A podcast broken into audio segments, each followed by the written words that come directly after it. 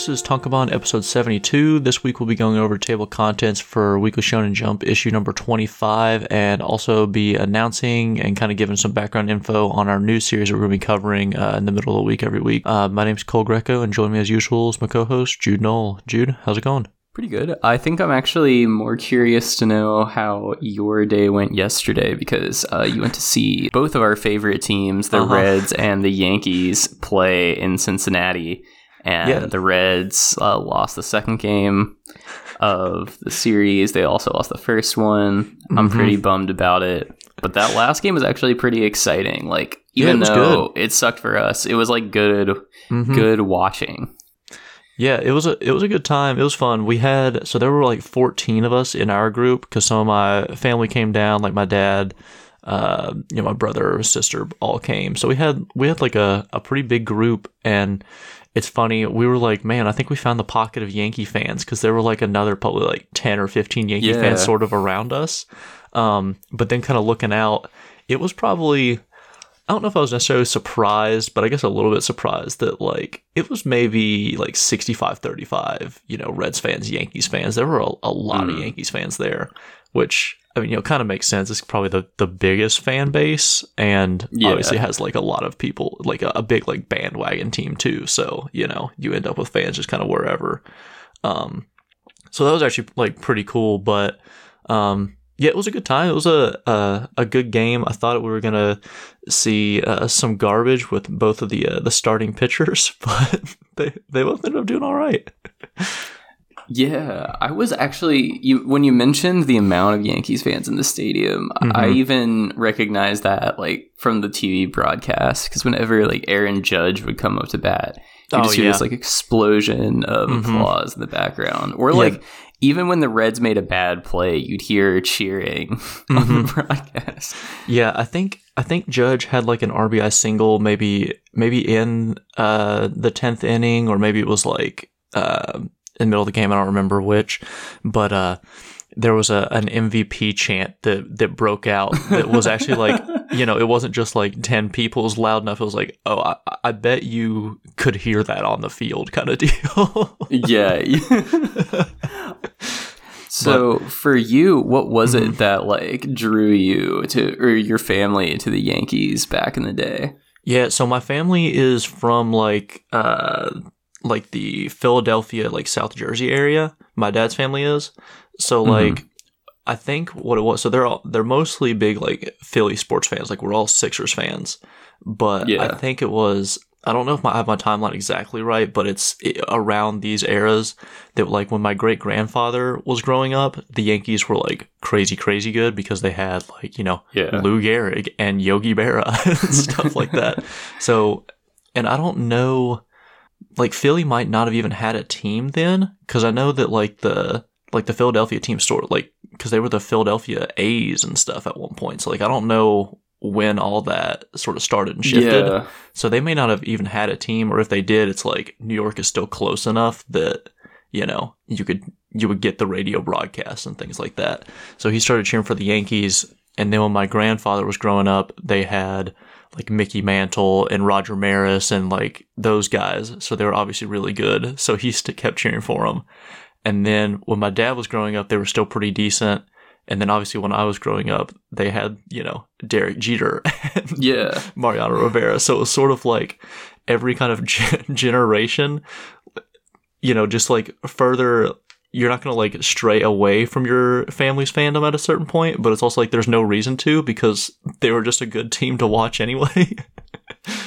Yeah, I think watching that game really made me realize the separation between the AL East and the NL Central. Oh yeah, because like the mm-hmm. Yankees are they're still in last place, right? And no, they're, they're like in, they're in third now. Yeah, uh, but they, okay. but they like I just like got yeah. last place.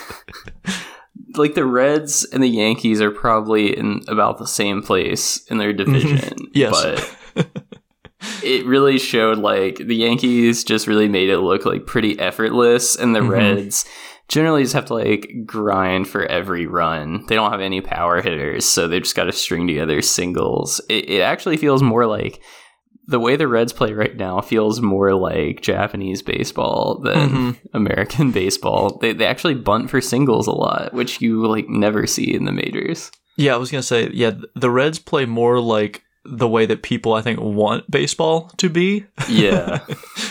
Not by are- choice. not yeah, exactly. But yeah, it was funny too because I know they have like those three young pitchers that I was like, oh, it'd be cool to see any of those because you know if you looked up three years from now, one of them was an All Star, you wouldn't be like surprised, right? Yeah. Um, and then we ended up uh, seeing Luke Weaver, who's just like journeyman, like guy. Just you put as your five man for every team for his whole career. This, this may have been like one of his best outings in forever, though. I was Mm-hmm. really expecting to get shelled, and instead he he like kind of held his own for a little bit. yeah, he was And he cruising. made this like bizarre play at first base where he like caught the ball on his knees and then dove to get the guy out at 1st Mm-hmm. Yep. Yeah, it was. Yeah, but it was a it was a fun time. It was the first like MLB game I've been to. I saw Reds and Pirates in 2018, and then first Yankee game I saw since they were in Cincinnati in 2017 when I saw Tanaka pitch. Nice. And then I saw them again, Reds and Yankees, in like 2014 or 2015, but I couldn't find when the game would have been because I Hmm. distinctly remember my dad and my brother drove up for the game and they're like, oh, you know, do you, like, you know, they're playing, do you want to go? But I was at NKU and had a night class. So I got there late because my night class ended at like, se- or maybe I Yeah. left it early and like left at seven or something like that. And the game started at seven ten. So I got there like a few innings in.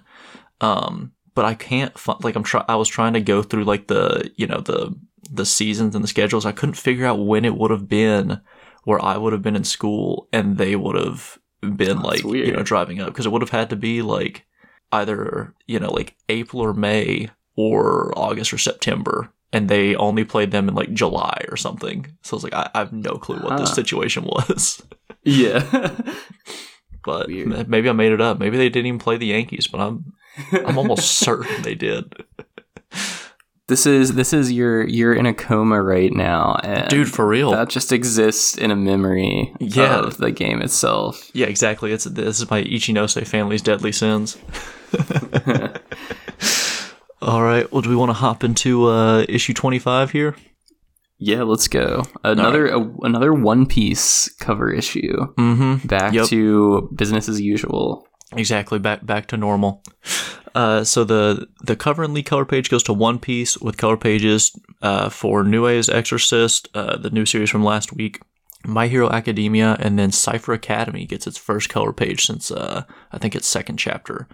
Um, at the number one spot is Sakamoto Days, followed by Akane Banashi, and Blue Box is number three. Then we get our uh, two series with a new bad, Tenmaku Cinema and Do Retry. At number four is Jujutsu Kaisen, and then our final new new series, Kill Blue. At number five is Witch Watch. Then at number six we have Undead Unluck, followed by Ichinose Family's Deadly Sins, Mission Yozakura Family, The Elusive Samurai, and then Me and Roboco rounds out the top ten. And then our bottom three of Fabricant 100, Mashle, and Black Clover. Um, yeah, first off, as a whole, kind of weird table of contents. Um, there's a a lot of series running right now. Um, which I feel like we said uh, Yeah. like a week or two ago. We're like, man, there's nothing in the magazine, and now it's just like packed full because I guess none of the series are off except for you know Ruri Dragon, Hunter Hunter. Um, but none of the you know our, our mainstay series are off. Yeah, it's weird to see what's at the bottom too. Fabricant 100 actually two spots out of the cellar, and we've got Mhm. Black Clover and Mashle beneath it, Yeah, which are two series that like not getting axed soon, but are probably ending Mhm. on their own terms pretty soon. Me and Yeah. Roboco in the gutter once again. I think this is two weeks Second in, week a in a row, row. for it. Mhm. Yeah, but I'm not too mad though because like up top we've got a bunch of series that I do like. We've got Cipher Academy with the color page. We got Sakamoto, Kane, Blue Box with the sort of new era trio yeah. taking the top spots. I'm I'm totally cool with that. hmm Yeah, I mean the the top five, the top five like actual numbered ones are pretty. Uh, you know, uh, pretty big Tankobon faves. You know, Sakamoto Days, Akane Banashi, Blue Box. You know, there's Jujutsu Yeah. Kaisen in there, and then number five is Witch Watch. So like, you know, those are those are all our series. Yeah, exactly. I mean, honestly, though, even just looking at this, I'm kind of realizing like a lot of our favorite series really are out here thriving. Mhm. Like Yosafam, kind of in the middle, elusive, same. Like all the ones we feel sort of not like The animosity towards, but Mhm. like just yeah, like the mid series are in the middle. yeah. The boring series kind of near the end. I'm like this Mhm. really reflects my own feelings towards a lot of these series. Yeah, and I will say this this week I felt I don't know if like jaded is the right word, but I, I guess like a little jaded towards uh like Weekly Shonen Jump. Like I was reading some of these, and you know I've just been been spending more time with like some other hobbies, and some of these I'm like, man, like I've got to read freaking Undead Unluck. I've got to read Mission Yeah. Yozakura Family. So like it's nice to see them. Like it's nice to see the series that I like I I do read and do get excited about excited about like near the top here, and some of these other ones like sort of languishing the way that I feel. You know, I feel like this does kind of reflect my feelings of Weekly Shonen Jump as a whole right now too, which is which is nice.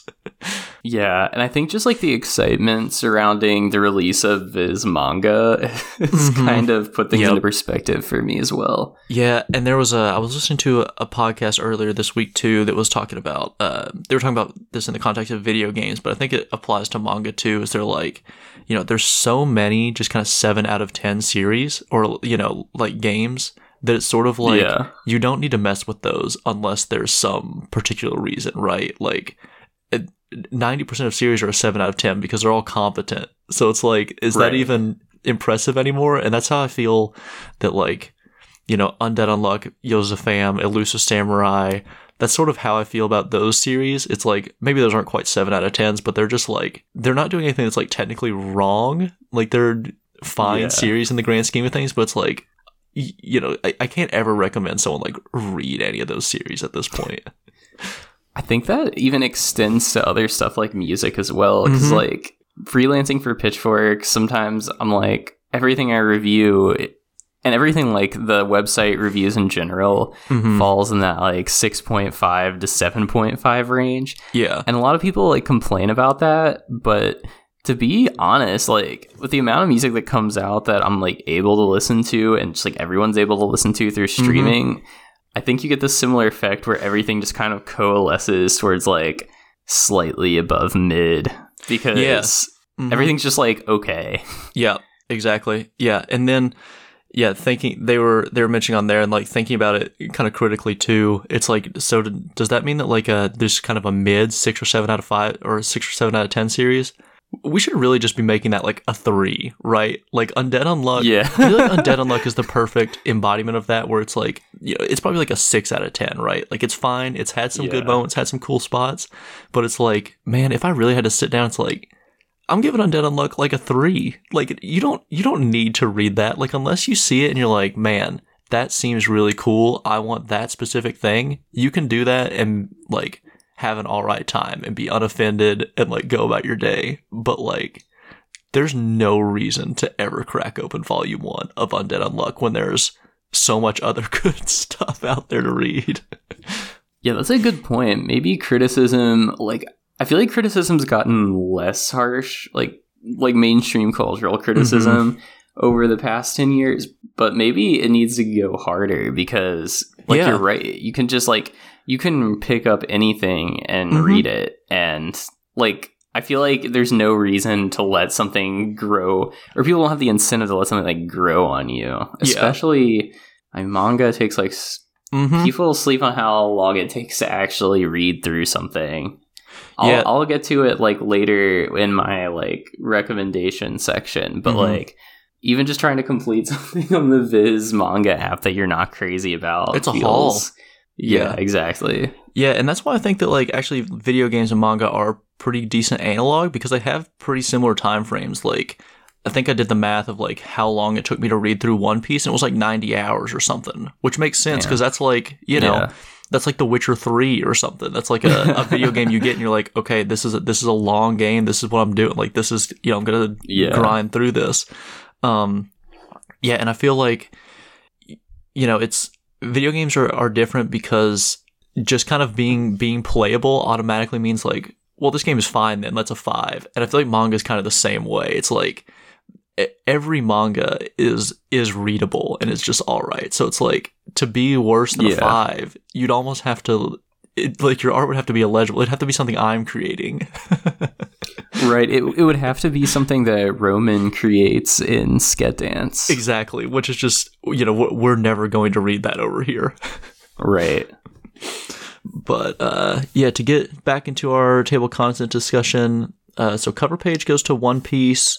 Um, cool stuff happened in One Piece. We're at a, a pretty pretty big moment. We're getting we got the return of a uh, you know, I don't want to, I guess, spoil it for anyone that's maybe a little bit behind, but we got the return of a, a fan favorite character, one of the the biggest characters, one of the biggest reveals from a recent arc too. So, you know, he's he's back into the fold. So we're gonna get a little bit of a flashback arc, I think, here coming up, or maybe not like an arc, but you know, he's gonna he's gonna tell his side of the story, I guess. Um, so it was cool to see that. Cool to cool to see some of the um, you know, get into kind of the, the political stuff that goes on in the background of One Piece, which I think mm-hmm. is sometimes hit or miss, but you know, it's it's nice to to break up the the big fights with, you know, a little yeah. stuff that's a little a little more cerebral, I guess. Um, so excited about that. Um, our next color page, Nue's Exorcist. Um, no, I can't do this one. This is this is terrible. Man. I feel like we've been we said that about um do retry. Yeah, I don't. This one might be worse, but so like have, worse in a boring way. Yeah. So I have thoughts on Nue's Exorcist. I think Nue's Exorcist is just pure content. This is like a, a filler. a filler manga in the Weekly Shonen Jump, like you know, season here. It, yeah, like there is no way that anyone read this chapter one. And like, I'm not even saying that you can't read chapter one and be like, I'm into it. Like, if you're an Exorcist series person, maybe there's something about one of these characters that, you know, you vibe with. That's fine, right? Like, this is almost the, what I'm talking about. It, it, this is not the 7 out of 10 series. This is just a 5 out of 10 series where it's like, there's nothing inherently just looking at it that's like, this is bad, right? Like the art is yeah. what it it's fine. The setup is the same setup for like 10 series, so it's like if it was okay for those series, it's okay for this one. But there's no way anyone reading this chapter 1 is like, yeah, this will probably stick around. Like even if you like it, how if you follow this stuff at all, you know this one's getting axed. This is not lasting yeah. at all. What why did they put this in here? It, it's funny. I'm looking at the like manga plus comment section, who mm-hmm. usually tend to be like extremely optimistic about things, and mm-hmm. even here they're right on the money. People are saying like Chat GPT manga, yes, um, generic like Exorcist series number one thousand, mm-hmm. like if people in manga plus are saying it sucks on chapter one then it really sucks. Yeah the, the first reddit thread i saw on this was people shitting on it. It's like man if even the kind of yeah the, the people who leave comments about series like these are able to kind of see behind the curtain and see how bad it is you really messed up. Like i can i cannot imagine that the editors like greenlit this series and are like we've got one here, boys. Like this is, yeah. you know, this is saying we're getting that bonus this year. like, I think this one won an award, which I don't know who was reviewed. Who who yeah. was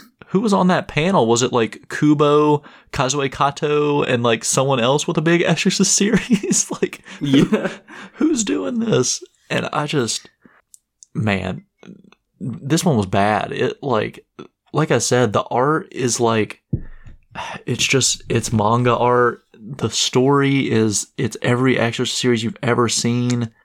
The the dialogue though is just atrocious. It's horrible. There's one panel that I sent you the uh, the other day that just really annoyed me because it's a joke you see when like a manga just has no ideas and they're trying to go for like the most bottom of the barrel gag ever where it's like mm-hmm. oh it's a girl but she she plays smash bros yep. she's combo edge guarding me without letting up in our very first match mm-hmm. like come on this this sucks yeah it's it's horrible and also they're playing what looks to be like street fighter can't combo yeah. edge guard in street fighter doesn't work exactly. that way there's no edges And like the character designs are really weird too because I feel like they're too realistically proportioned to Yes. be like Mm-hmm. ma- I mean, I'm not saying that about the girl because she definitely still like has manga biology. yeah, but I'm saying like the people like their like heads and limbs feel too like accurately sized, That's the thing. The guy with the still bowl cut, look like manga characters. Yeah. yeah, like the bowl cut character in manga normally is like a little bit goofy, but this guy just looks like creepy. He looks like Slenderman with the bowl cut or something.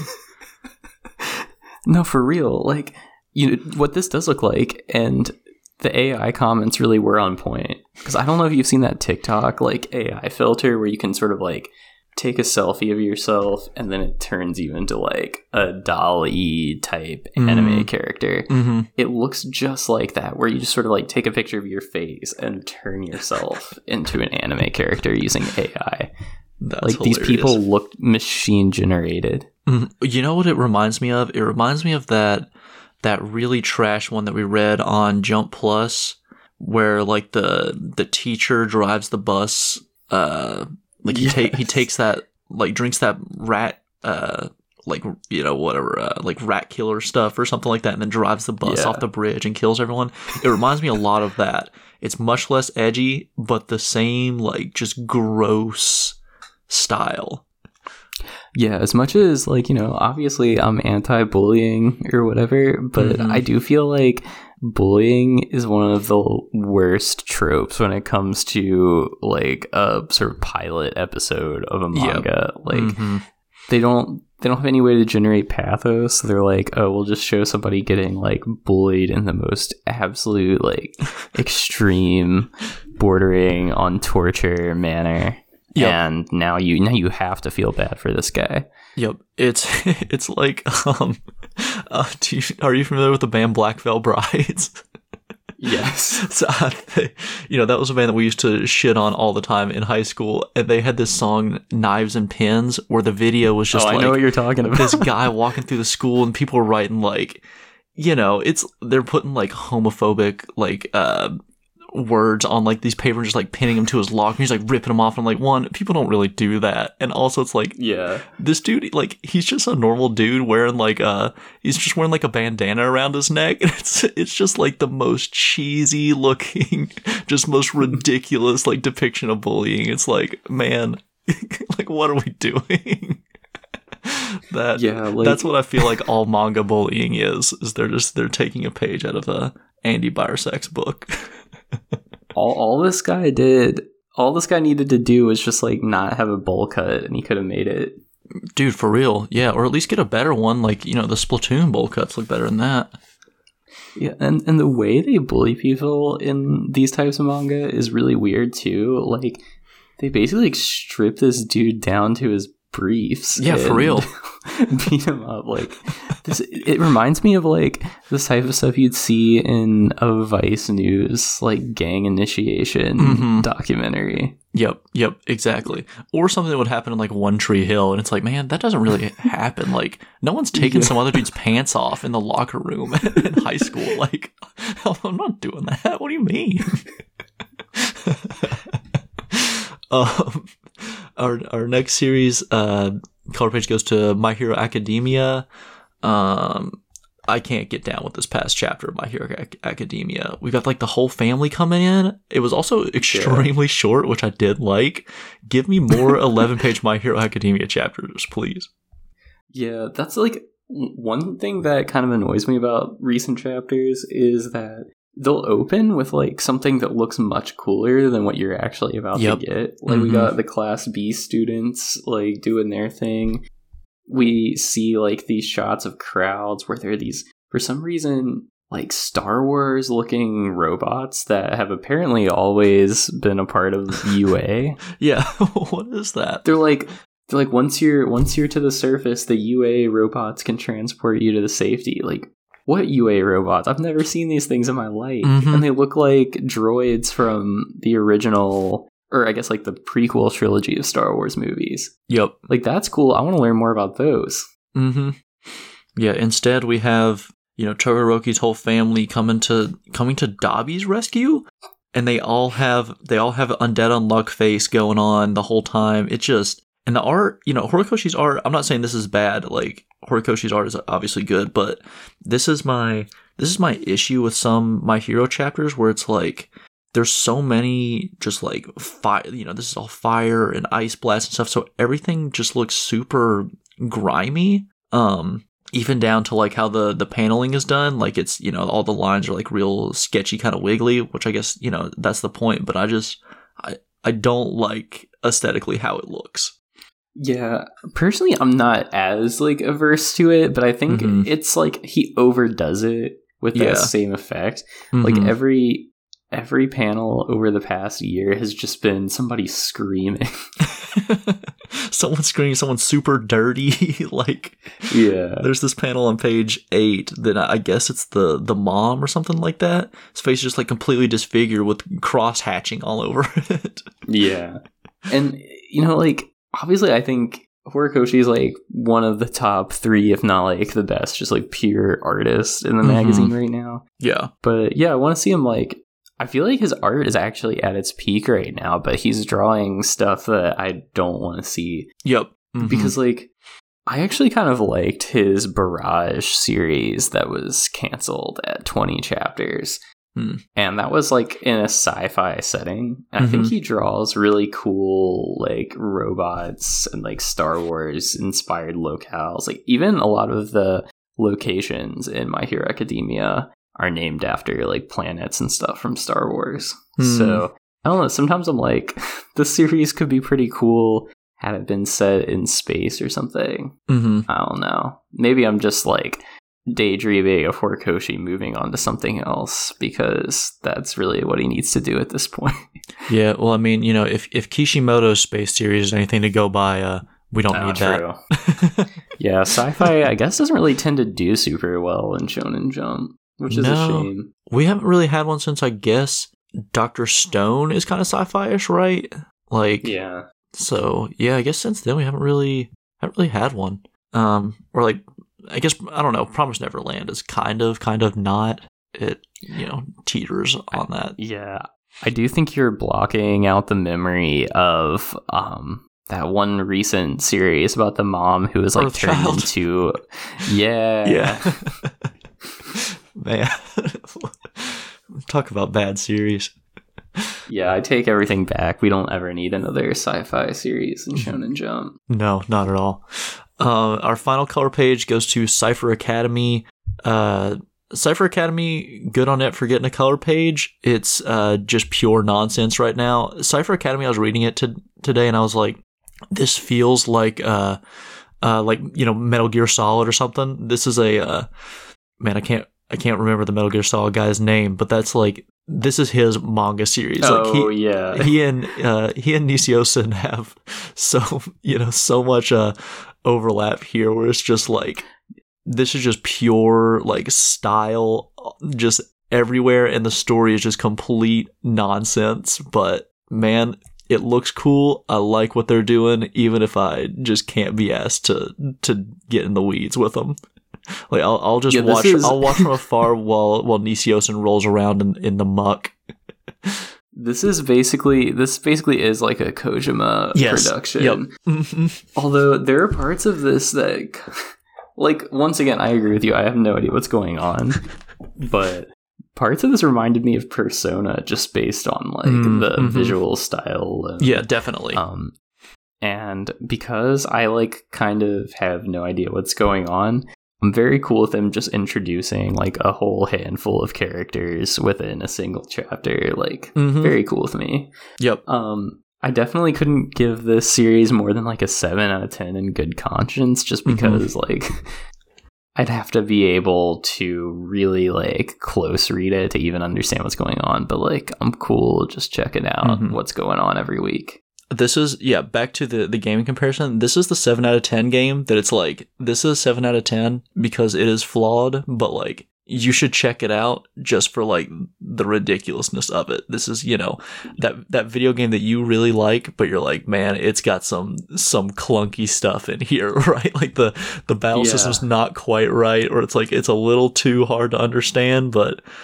if you put in the work it's pretty cool, or if you just you know shut your brain off, it, it's it's a lot of fun. That that's what this is.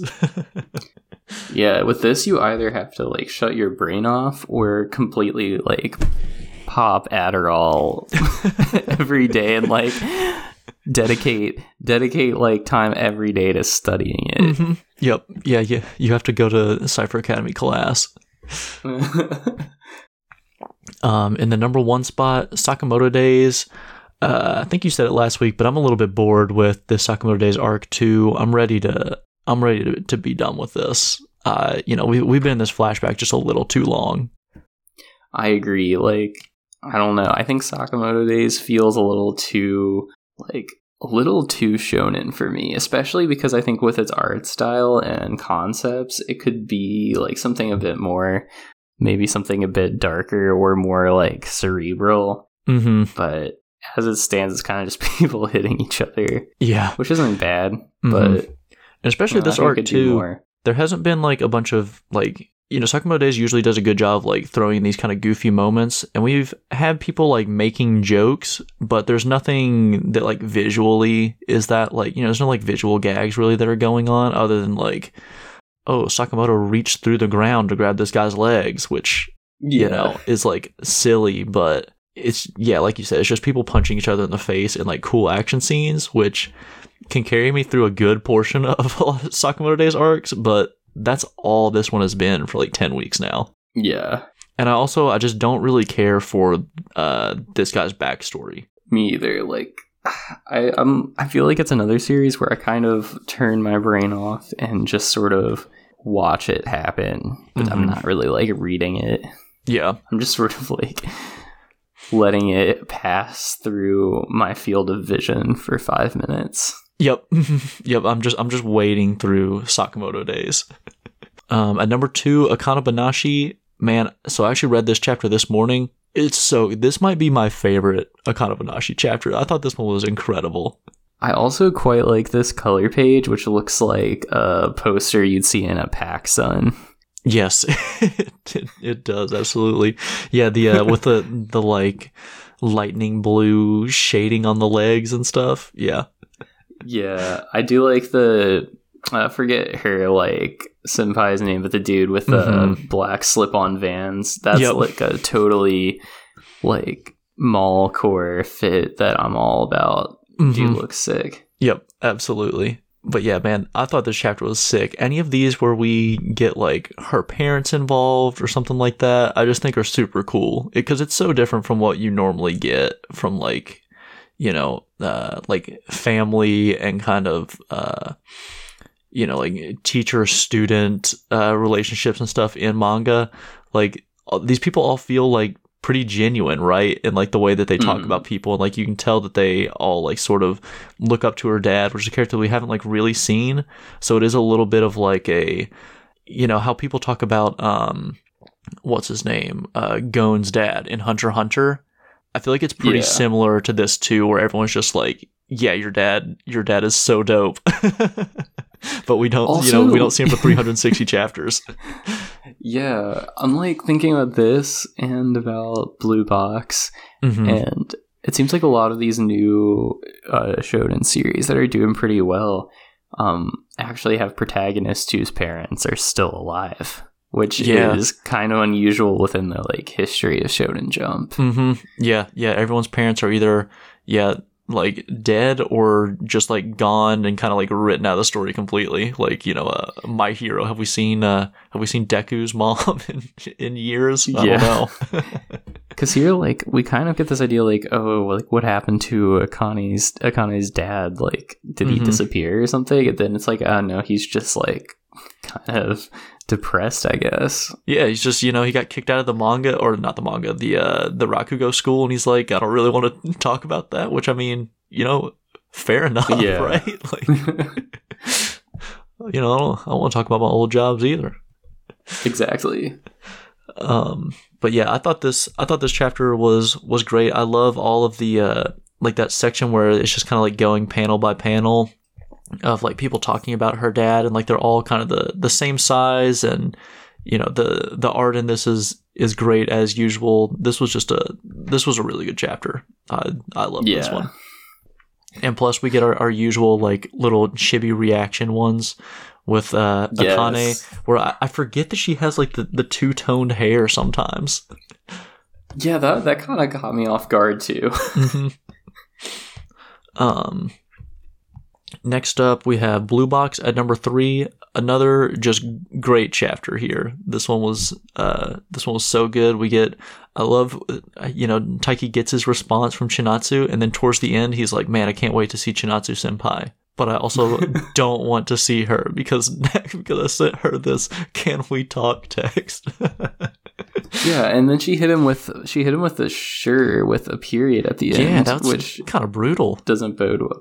No. But then also since the if because since I'm rereading it for my book club, hmm I like got to the part where they go on that date to the aquarium, Oh yeah. and then Taiki's like, uh, or Chinatsu's like, I'm gonna send you the aquarium's like official line sticker mm-hmm. if I feel like I need to talk to you while we're at home. Mm. And this is that line sticker Oh, right there from like 75 chapters ago.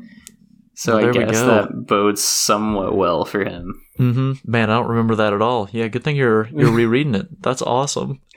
Yeah, I'm like, oh, I recognize that line sticker. Um, but I kind of like how this chapter is just like literally all Taiki moping and reminiscing. hmm And then in the meantime, we just see like the other characters in the series doing their own thing. hmm Yep. Also like how we get the uh, the Hakone Ekiden on the on the TV. That's pretty sick. We need Oh, yeah. we need the running manga. Jump, please. like cut out, do retry. Give me the running manga. It will be so good. There's so many ways you can do it. I didn't it. even notice that. That's Mhm. that's cool. Yep. You can you can have it so that when track season starts, you throw in other events. You can have a little a couple chapters on the pole vaulter or something on the team. Man, do it, jump. I'm I'm begging. Yeah, like what what do you think so if they had to come up with like a protagonist that you know has their like you know weird past or like mm-hmm. flaw, what what would what would the runner's like past or weakness be? Man. Hmm. He has like IT band syndrome and you know he, he writhes in pain every time he runs a long distance, but then like that's his his secret is that he always keeps running. He he never walks. Yep.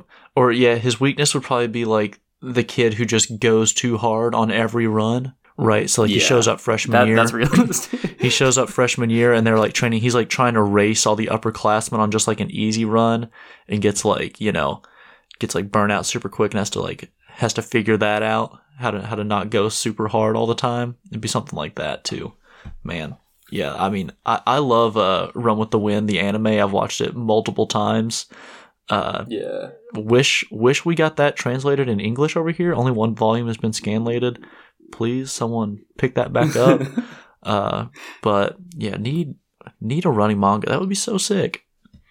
I, I very much agree. And there'd be like if we got uh Koji Miura doing the artwork, we'd have some Oh, yeah. pretty awesome like drawings of gear, shoes, Mhm. water bottles. Like Yep. I need Koji Miura to actually be the one to do it too. hmm Exactly. Plus, I feel like it wouldn't be that hard because you could you could kind of just phone it in on some of the background sometimes, right? Like if you're on a track, track background Yeah. got to be super easy. Or like in the roads, you just draw a little bit of trees They're just like running running past trees. That's Pretty easy. You can you can make it easier on yourself, and the uniforms not super complex. That's true. Just shorts and a tank top every Yep. time. hmm Yeah, let's let's do it. Come on, jump. um, next up, we have Tenmaku Cinema. Uh, I don't have anything really new to say on Tenmaku Cinema. Um, I'm I'm liking it, uh, but you know, I just I feel like I feel like most of my thoughts on Tenmaku Cinema I've said the past few weeks. Yeah, I agree. It's really it's fun. It's Mhm. somewhere in that seven out of ten range. Maybe Yeah. going, maybe trending upward. I'm liking Mhm. it more and more as Yeah. it goes on. But it's cool. Yeah, Mhm. I like it. We did uh, we did get the artist going back to his etchy past a little bit with oh uh, yeah, with this chapter. that. Yeah, I was like, my man couldn't. He he he restrained himself for five chapters and was like, I, got, I gotta break loose. This is the real me. Which, you know what? Yeah. I kind of respect. It'd be like, I, I couldn't ask Yabuki to go five chapters without, you know, drawing someone in a bikini either. So, you, you know, exactly. You, you do you, man. Yeah, Yuto Tsukuda has his artist like chained up in in in the like uh studio. Yep. He's like, I'm not was like, I'm only letting you out to draw safer work illustration. Yep, he's yeah, he's he's he's breaking free. I do like this intro. Now that I'm actually looking at the uh, chapter, I do love this title page where we got our two main characters dressed up as like British colonial hunters with like a dog. oh man, yeah, like checkered suits. Very weird. But I really dig it. Yeah, that's the cool. Arts, the art in the series is good. It's very oh. good. Mm-hmm. Absolutely, and I mean, even the you know the girls on the next page, like the girls' uh like outfit, that is sick. Got the big puffy sleeves and stuff. The romper on. That's a cool look. Yeah, like I definitely think Food Wars have the more gripping story up front, but mm-hmm. I think this one's got the better art overall. Yeah, this has a this has a style to it, which I I appreciate. Yeah. Um. Next up, we have uh, do retry. Man, so all the stuff we said about that last week or the week before still stands. The one thing I will say is, you know, after reading Nue's Exorcist, I not that I, uh, you know, I'm gonna like prop do retry up a little bit, but I'm like, you know what? At least do retry is like a kind of original idea. I know that like you know, there's plenty of boxing manga, and there have been plenty of boxing manga over the years, but like, there's not that many out right now. At least not like Exorcist yeah. series. So like points to this person for for going from a generic Exorcist series to then making something that's like at least we don't have 10 of these a year kind of deal. So, you know what? props to you for uh for for trying something a little bit different in a, yeah, in a unique setting too. You know, you don't see post post war setting that often either. So, you know, I, I will I will tip my hat to them a little bit.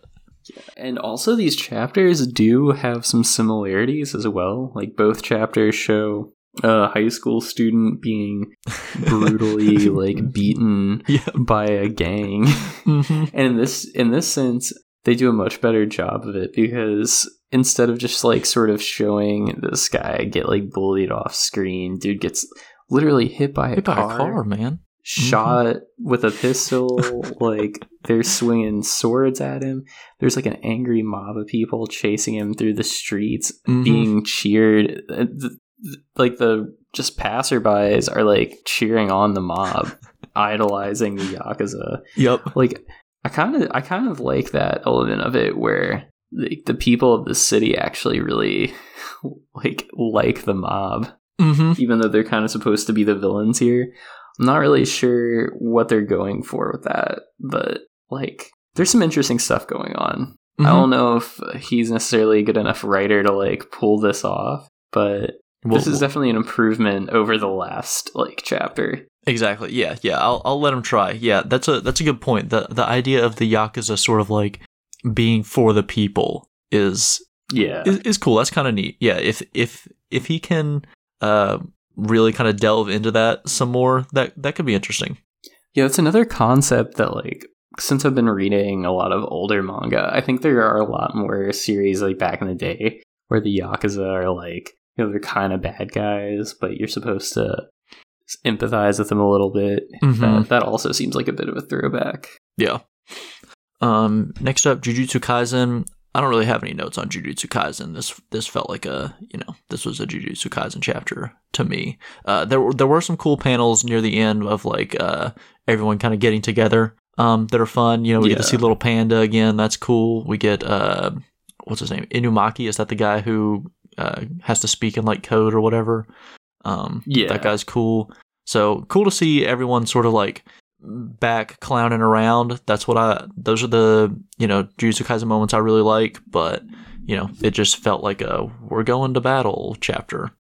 Yeah, this made me really upset that they sealed Gojo for so long because I feel like he's really the glue that holds this whole group together in terms Mhm. of like chemistry. And without him, you know, they just it just doesn't feel as interesting. Yeah. So I'm really glad that he's back. Mhm. And I also liked that um, there's like an iPad here with the results of the culling game, I think. or it's like Ill- illegal fights that are happening. I'm not really sure what that's all about, but Mhm. that was kind of cool. Yeah. Um, next up is Kill Blue, similar to Tenmaku Cinema. I feel like we've talked about Kill Blue a decent amount lately, Yeah. so I don't really have anything else uh, for it other than you know, once again, I I like this. It does the Sakamoto Days thing with just like kind of like one or two big goofy action moments a chapter. Um, but well, I guess this one had quite a few. But you know, I th- thought it was all right. I'm liking I'm liking Kill Blue. Let's uh let's see where it goes. Yeah, it's fun. Um, number five, Witch Watch. Uh, let me see. I think I need to get a little bit refreshed on this one. Yeah. I think this one was So it's like mostly an- them yeah. talking about how Morihito still has like this kind of, or he's like, I guess he's realizing that he likes um the witch girl and is like trying to sort of ignore it. Um, I didn't care too too much for this chapter, but it had some some decent moments. I'm just pissed they like spent so much time on this story, like two whole chapters, Mm-hmm. and then shows him like overcoming the curse, but then it doesn't really do anything. Exactly. Like I feel like since we're so close to the end here, I'm Mhm. like, eh, what's the point?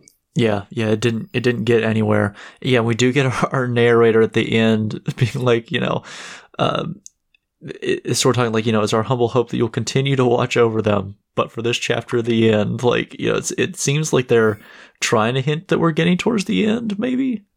Yeah, they've been doing that for like a year now. I'm Yeah, so exactly. confused as to what's going on. hmm I think Shinohara doesn't either. He's like, I'm just gonna let it go until like the week before I want to end it, and then it's gonna be done, Yeah, which I, I, I respect. he's. I think he's just shocked that like the poll results are, you know, so good for him because they always do pretty well in the table of contents. I feel like he didn't. He didn't believe the series would be going on this long. exactly. Yep. Um, at number six is Undead Unluck. Uh, series is in a just terrible spot right now. They're man. Speaking of our sci-fi in space, that's what they're doing, and it's awful. Um, they they're being attacked by like these like space monster things, and they're trying to figure out like how they're how the space monsters are like finding who to attack and they're saying like oh it's because of emotion they're they're feeding off emotion and there's like a an android boy and they're like does he even have feelings but the the things are going towards him so they're like if they're attacking him that must mean he has the most emotions. like ah, oh my god! come on dude it just it's bad it looks ugly once again as i said earlier you don't need to read undead unluck unless something about it just really you know makes you want to in which case you'll have an all right time Mm. Um, number seven, Ichinose Family's Deadly Sins. Uh, big chapter from Ichinose's. Uh, uh, I feel like a lot of stuff going on here. We got he's coming out of the the coma, but he's kind of mad about it, and then he stops the bully from like jumping off the building and stuff. This is a jam packed Ichinose's chapter. Yeah, I wish I wish I could read this one in like volume form Yeah, because there's like so much going on. It takes forever to process. Mhm. But I do really like the artwork definitely felt really like expressive this time around. I like Mhm. the panel of the mom looking like totally haggard holding a bunch of fast food takeout bags. yeah, Um I sort of like this panel of Tsubasa waking up and like immediately screaming his mouth the way his mouth drawn makes him sort of look like a muppet yep.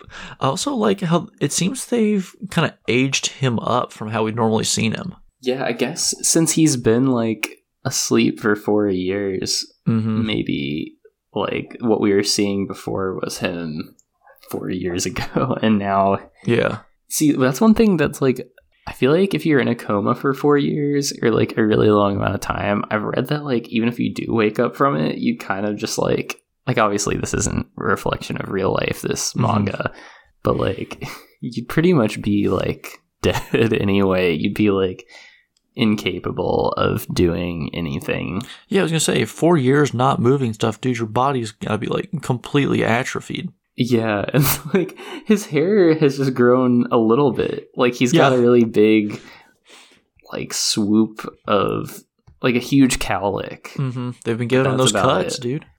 Yeah, They've, like got the, they've got the barber in there. they've got like somebody coming in there every day to do like a skincare routine, feed Mm-hmm. Yeah. him. He he looks pretty healthy for having just been like stag like Mhm. staying stagnant in a hospital bed for four years. At this point, he'd probably have like sepsis or something. I don't think he'd survive this. Yeah, yeah, that'd be yeah, that's that's rough going. That said, this was a fun chapter. I, that's just what I Mhm. was thinking about the whole time. Yep. Yeah, yeah. It's like yeah. Sometimes there's chapters where you can't kind of separate the like you know your real world brain from from manga brain. It's like Yeah. ah, I can't can't really get past it. So I I, I, I get it. Um, next up, Mission Yozakura family. Uh, once again, man, don't care for where we're at right now, but we do see uh, Futaba for the first time in a while, and she Yeah. doesn't really look any different. I'm not digging her design with the giant bonnet. Looks uh Mhm. looks a little weird. That said, uh, I think the series does like visually overall look better than ever, and Mhm. I have been digging this arc more than previous ones. Yeah, yeah. This one feels it's a little closer to some of the more slice of lifey moments that we we wanted from Yep. from Yoda fam. Um, at number nine, Elusive Samurai. Uh, don't have a lot to say on Elusive Samurai as usual, but we are getting. It seems like next chapter we're gonna get the death of the kind of this series, you know, residential Koro Sensei. So Mm. that's kind of a, a big deal. I wonder if he's gonna, you know, uh, work his way out of it like uh like a Koro Sensei, or if we really are gonna get like a big a big death here. interesting. hmm Um, number ten, me and Roboco. Uh, man, I always forget what the me and Roboco chapters were. Oh, this one was pretty fun. It was Roboco trying to figure out like her her big power. You know, she turns uh, Gachi Gorilla into a knee. That's pretty cool um, you know, and then at the end, just just decides to clothesline him while holding uh, the manly man dinner. Um, you know, just some some fun jokes out of out of Roboco as usual. I do think this art on the second to last page of her like standing looking like a Dragon Ball Z Yep. character post attack Mhm. is honestly like great art. I think this series can have some like impressive style beyond the gag manga realm when it wants to. Yeah, I agree. hmm Yeah, yeah. The the artist has has some chops. Yeah, they just like don't always have the opportunity to even Mhm. use them. Yeah. But like when they do, like they're like there for real. Well, you can tell with the uh, like the volume covers how good Oh, the. yeah. I mean, I know they're just like completely aping or you know parodying another series, but like the way they they're able to sort of do that and it not come across as like corny, I think shows that there is some Yeah. th- like there's a skill to that. I feel like. For sure. Um, number eleven, Fabricant one hundred. I have no notes on Fabricant one hundred. I've I've like basically checked out. I I read it and then it immediately leaves my brain my brain. Yep, same. Uh, number twelve, Mashle. Um, I feel like we're just getting more of the more of the fight with Mashle.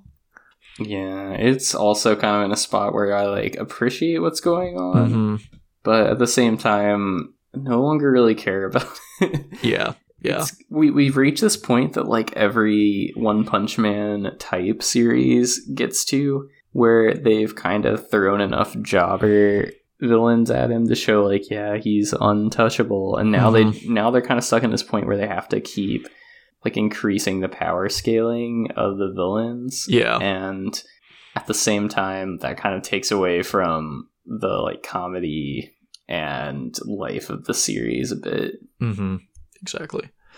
Um, and then our final series here, Black Clover. I have no notes on Black Clover because we haven't had a chapter in weeks. Um, because it'd been on a little mini hiatus, so you know, I I can't even get refreshed on on what we what we had done. Um, but you know, it's it's Black Clover. Like, what what are we what am I going to say about it? You know, I feel exactly. like I feel like at this point, Black Clover, you're either in or you're out, or you know, whatever. It's it's it's fine. Black Clover mm-hmm. is, you know, I will say I think Black Clover is uh, it's better than the kind of the seven out of ten series in a sense. Like you know, maybe I would rate it a seven out of ten, but it's like you know, check it out. It it, it is a, a little bit higher. Yeah. Um, yeah, so that does it for Weekly Shonen Jump this week. Next week we have Color Page by Sakamoto Day, or uh, Cover Page. Sakamoto Days, Color Pages for Blue Box, a, uh, a one shot, and then uh, Tankobon Favorite Fabricant 100 also gets a, a color page. Uh, so I guess I guess now they're they're giving them their chapter eight or chapter seven color pages. Uh, you know, about twenty chapters later. Yeah, so I, I, I feel like last week I was like, oh, that bodes well for Cipher Academy. Now I'm like, eh, I don't maybe not I don't really know if it means anything. Yeah, yeah, it's like they're they're throwing them a bone before they they chop it down. um, yeah, so that does it for Weekly Shonen Jump, and then we've uh briefly got a new. Uh, we're gonna announce our new series, which is uh Maison Ikkoku by Rumiko Takahashi.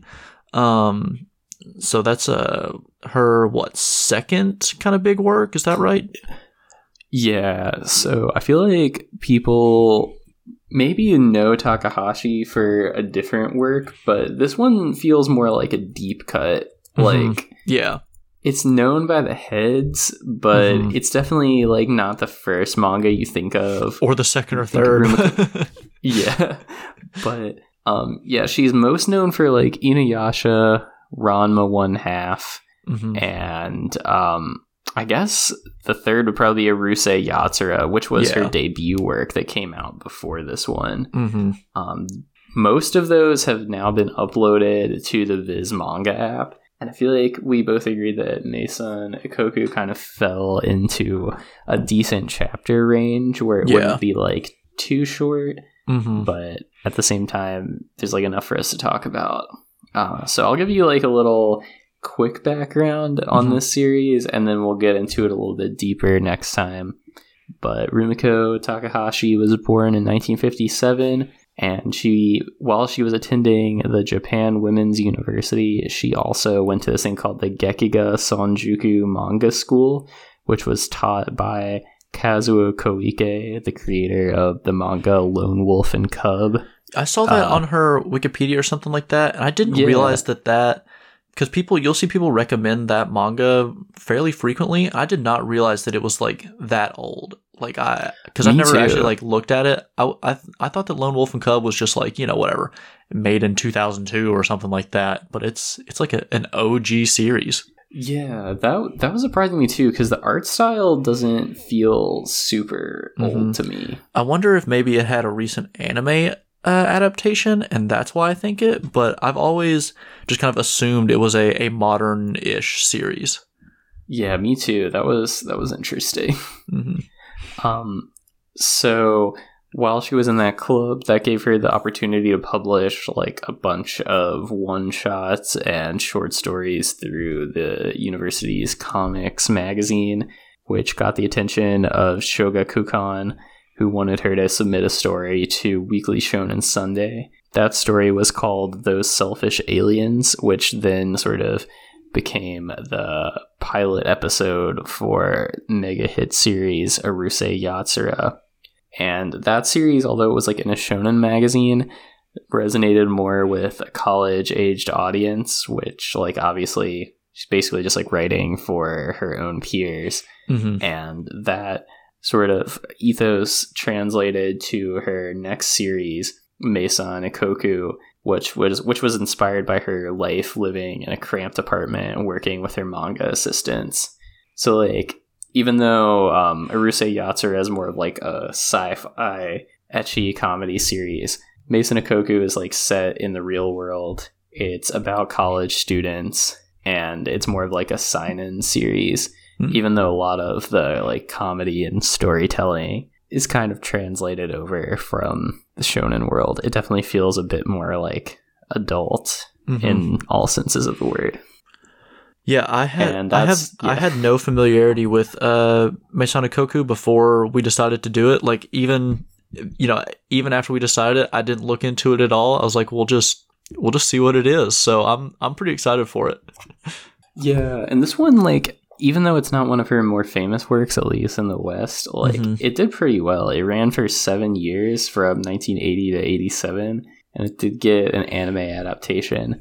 But I think it's overshadowed because like it was preceded by Urusei Yatsura, which is huge, yeah, and then followed up by Ranma One Half and Inuyasha, which are like legendary level Mhm. series. Yeah, that makes sense.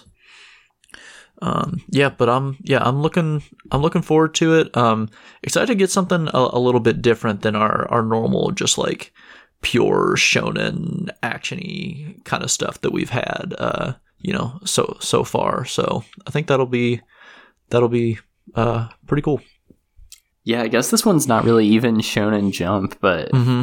I think we're sort of transitioning from a Shonen Jump podcast to like a Viz a Viz podcast. Yeah, for real. Yeah, honestly.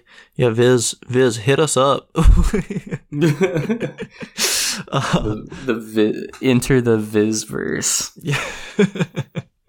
there we go. Um, all right. Well, yeah. So that'll do it for us this week. Jude, do you have any updates on stuff you've been reading this week or anything like that? Uh, yeah. So I made it. I'm almost at the end of Hide and Closer, which is another like Viz series that I've been reading. Mm-hmm. Um, I had oh like decent hopes for it at first because I liked the sort of um, Zatch Bell style puppet combat Yeah. of the series, but man, it sucks and it's a real slog to get through. But it's also really short, so I feel like I gotta finish it. Yeah. It's like at this point, I'm why like- not? yeah. Uh, so that's that's been a bit of a drag, but I also mentioned reading uh, Stop Hibari-kun a couple weeks ago, which is by sort of like legendary late 70s, early 80s mangaka Iguchi Hisashi, who's probably like better known just for his illustrations and advertising work. Mm-hmm. Uh, he did like a really famous in Japan Denny's campaign that like made the restaurant a huge deal over there.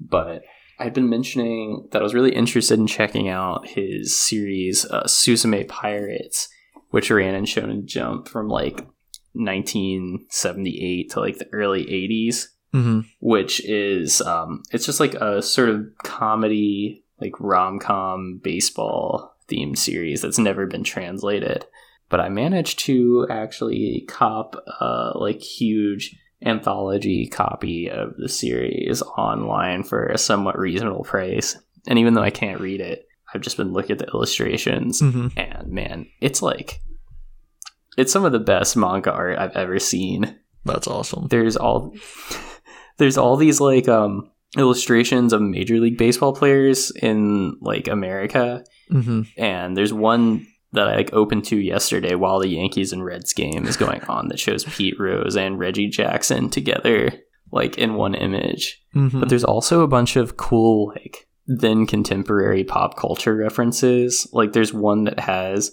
all the characters in the series lined up looking like that famous Kraftwerk album cover. Um, oh. there- Mhm. there's like a parody of the alien title card with like the cracking egg. There's a bunch of like other baseball players too from the West, like Dave Parker, another Pete Rose, where he is like playing for the Phillies. Just like so many like cool gags and pop culture references everywhere in this thing. It- it's so cool. That's awesome. Yeah, we need the we need the the translation. Yeah, I'll I'll scan it. I just need someone who speaks Japanese to do the hard stuff for me. Yeah, there we go. um, yeah, I don't have any updates really on stuff that I've been reading. I didn't do a whole lot of uh, outside reading this uh, this week, um, other than like chipping away a little more at Vagabond, and I started up a couple other things, reading like a chapter or two. So, but nothing that I have real real notes on those. So maybe maybe more updates next time. Um, all right, Jude. Before we head out, do you have any uh, any last minute recommendations for us? Hmm. Um, I would say I think I've mentioned this last time too, but like Hisashi Iguchi, that's my new favorite mangaka. Just like Mhm. look up any of his work, and even if you're not like reading it because you can't, this dude's just like a masterclass in cartoon illustration, Hmm. and might might be like top five ever to do it. Nice. Yeah, I I, I like the uh, bold statements from stuff that we can't read. That's uh, exactly. I feel like that's I feel like that's in the the, the Tankobon spirit. Exactly. um, yeah, my recommendation this week. Uh, I think I've recommended this on the show before, but uh, play that Dragon Quest Eleven. It is it's a lot of fun. That's what I've been doing these past couple weeks is trying to finish that up. And man, I, it's it's so sick. It's just it has auto battle like you. Yeah, so that, just that, like that's ge- nice. Just like general enemies and stuff, just put the auto battle on. It's great. You're just playing it like a movie. It's fantastic. Like you know, because there's a you'll see people sometimes they're like, oh, the auto battle, blah blah blah. It's like, man, in Pokemon there gets to be a certain point where you're not thinking, you're just clicking flamethrower every attack, like you know, yeah. trying to grind for that Pokemon you want or something like that. So like, why does it matter if you're the one clicking flamethrower or if the game is just like clicking it for you. It doesn't it doesn't matter at all. Just do put the auto battle on, put the battle speed up all the way, fly through it, it's great. It's a it's a manga. It's an anime story like through and through. It's it's you know it's One Piece in video game form. Man, Dragon Quest Eleven, super good. Would be a, a top five series in Shonen Jump. On that same note, I'll leave with like to be I'll, I'll just be like the millionth person to tell people you know play legend of zelda tears mm, of the mm-hmm. kingdom mm-hmm. i don't have enough time to really talk about how much i've been enjoying it maybe yeah. next time but man, it's it's so good. Yeah, definite every- improvement over Breath of the Wild in like every way. Nice. Yeah, every one of my Switch friends list is uh, still playing it. So yeah, um, I'm excited to check that out one day once I've once I've ground through this backlog. All right. Well, yeah, that does it for us uh, this week. Next week we'll be covering issue number 26 of Weekly Shonen Jump, and then uh, uh, guess doing volumes one and two of uh, Maison Ikkoku. So you know, if you want to follow along, uh, you know, grab those volumes or run from the library, get that Viz app. You know, check them out, and we'll yeah, we'll we'll all read it together. So yeah, thanks for listening. Yeah, no, mm-hmm. no need to resort to piracy this time, unlike a lot of the other series we've been doing. No, exactly. Yeah, yeah. It's two bucks a month. We'll be done in. I think there's what ten volumes, so we'll have five weeks, something like that. Yeah, so, it's so it's so cheap. You'll still feel like you're sticking it to the man anyway. Exactly. Yep. yeah. So so check that out. Follow along with us, and uh, yeah, thanks for listening as usual. Hit us with the uh, the reviews on Spotify or Apple or wherever, and yeah, we'll see you next week.